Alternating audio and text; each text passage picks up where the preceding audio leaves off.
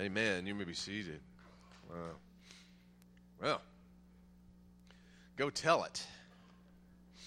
That's not just the name of the play. That, that that's really the heart of uh, the next several weeks of uh, our life together here as a church. Go tell it.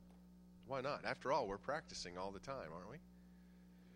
Uh, we just tell about other things other than Jesus from time to time, kind of warming up. I know that's. I was at Chick Fil A the other day. These two ladies sat down beside me she puts down her food, and the other lady doesn't. She puts her food down, but she doesn't sit on the other side of the booth as I expected. Instead, she goes over to her friend and she says, "Smell my hair." and I thought, "Are you serious? Smell your hair? Smell my hair." And I was surprised that her friend actually accommodated her. And they were giddy about it. Mmm, it's wonderful, lilac, you know, and then they were just lost and and whatever products that she had been using, you know, and she was, uh, I was sure the lady probably ordered on her phone before they left that day, you know, what, whatever hair products had just been talked about. And you say, well, yeah, but, you know, that's, that's something non controversial. Anybody can talk about some hair product that they like, you know. But no, you've been practicing. How many of you have those uh, t shirts in red and white that have the big O U on them. Got some of those at home? Some of those? Wear those proudly? Uh, and how many of you have the big orange shirts? Oh. Yeah.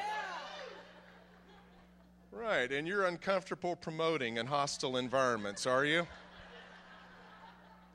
No, I, I think we practice all the time. Have you heard of the, you know, there's a Chipotle open over on Memorial now, about 103rd? You got to have the pork. You got to have the pork. It's fantastic. I don't know where they cook this stuff, but it's good stuff. Are you hungry? Are you hungry already? Maybe not if you just had breakfast. I'm evangelizing. I'm sharing good news, and we do it all the time. We do it all the time. We do it in hostile environments. Uh, we, we do it in ways that would shock other onlookers. Smell my hair. But we're practicing sharing something that delights us far more than any of those things. Jesus Christ, and as you come to this table this morning, taste and see that He is not good. Where else can you find that peace? Where else can you find this absolute release to a second chance? Where else can you feel a heart that's depleted of love and energy and purpose. It's a pretty fine table. And it's an incredibly satisfying meal.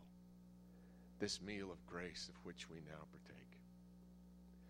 On the night that he gave himself up for us, Jesus took bread and he gave thanks to you, our Father, and he broke the bread and he gave it to his disciples, saying, Take and eat. This is my body, which is given for you. Do this in remembrance of me.